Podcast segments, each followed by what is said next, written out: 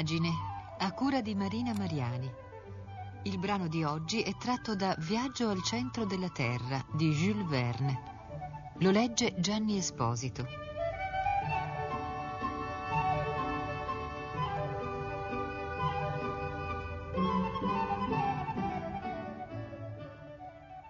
Non riesco a descrivere la mia disperazione, perché nessuna parola della lingua umana potrebbe esprimere i miei sentimenti. Ero sepolto vivo, con la prospettiva di morire tra le torture della fame e della sete. Meccanicamente passai le mani bollenti sul terreno. Come mi sembrò arida e secca quella roccia. Ma come avevo potuto abbandonare il corso del ruscello? Perché evidentemente non c'era più. Capii allora la ragione di quello strano silenzio, quando avevo prestato orecchio per l'ultima volta a qualche eventuale richiamo dei compagni. Così, nel momento in cui avevo mosso il primo passo nella strada sbagliata, non avevo notato l'assenza del ruscello.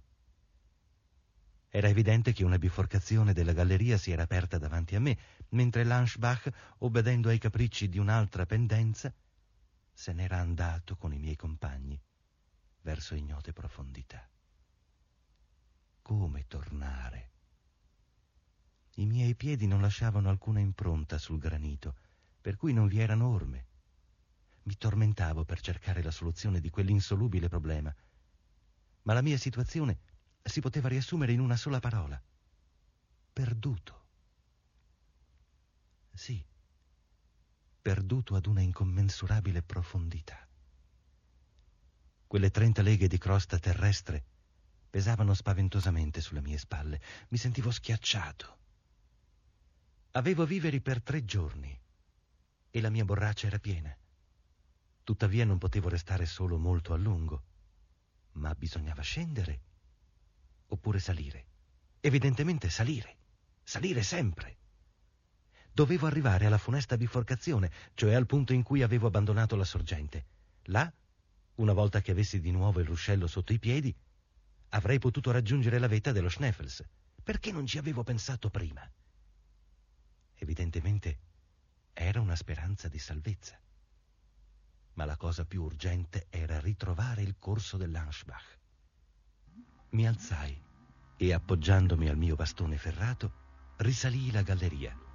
Il pendio era piuttosto ripido, ma io camminavo pieno di speranza, come chi non ha dubbi sulla strada da seguire. Per una mezz'ora non trovai nessun ostacolo sul mio cammino. Cercai di riconoscere il percorso dalla forma del tunnel, dalla sporgenza di alcune rocce, dalla disposizione delle anfrattuosità. Ma nessun segno particolare colpiva il mio spirito, e mi accorsi presto che quella galleria non poteva ricondurmi alla biforcazione, perché era senza uscita. Urtai contro un muro impenetrabile e caddi sulla roccia. Non saprei dire da quale spavento e da quale disperazione fui colto in quel momento. Rimasi annientato, perché la mia ultima speranza si spezzava contro quella muraglia di granito. Perduto in quel labirinto in cui i meandri si incrociavano in tutti i sensi, non potevo neppure tentare un'impossibile fuga. Dovevo morire della morte più spaventosa. E, cosa strana, mi venne in mente che se si fosse ritrovato un giorno il mio corpo fossilizzato, la sua scoperta a trenta leghe nelle viscere della terra avrebbe sollevato gravi interrogativi scientifici. Provai a parlare a voce alta, ma dalle labbra disseccate uscivano solo dei suoni rauchi. Ansimavo. A queste angosce si aggiunse un nuovo terrore. La lampada si era guastata cadendo e non avevo alcun modo di ripararla. La sua luce impallidiva e presto mi sarebbe venuta a mancare. Guardavo la corrente luminosa che diminuiva nella serpentina dell'apparecchio. Una processione di ombre mobili sfilò sulle pareti che si oscuravano. Non osavo più abbassare le palpebre temendo di perdere il minimo atomo di quell'ultimo chiarore. Ad ogni istante mi sembrava che svanisse e che il nero mi stesse invadendo.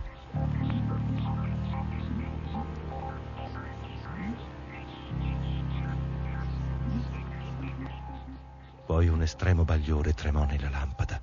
Lo seguii, lo aspirai con lo sguardo, concentrandovi tutta la potenza dei miei occhi, come se fosse l'ultima sensazione di luce che avrebbero mai più provato.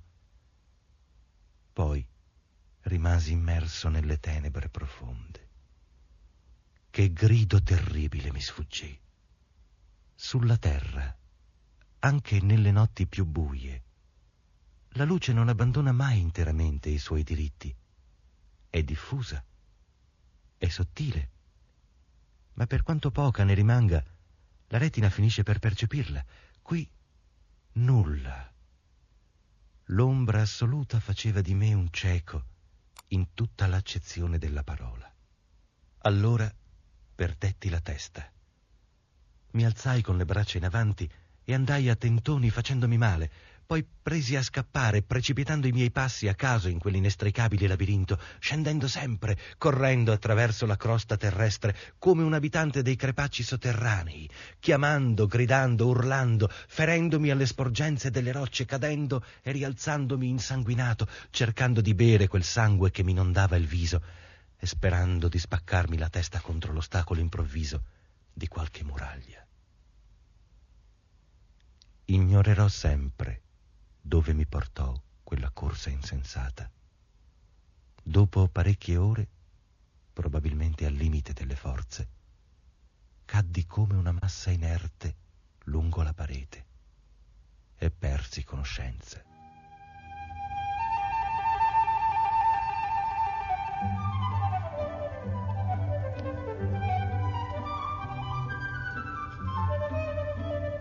Se volete scriverci, piccolaradio chiocciola rai punto it.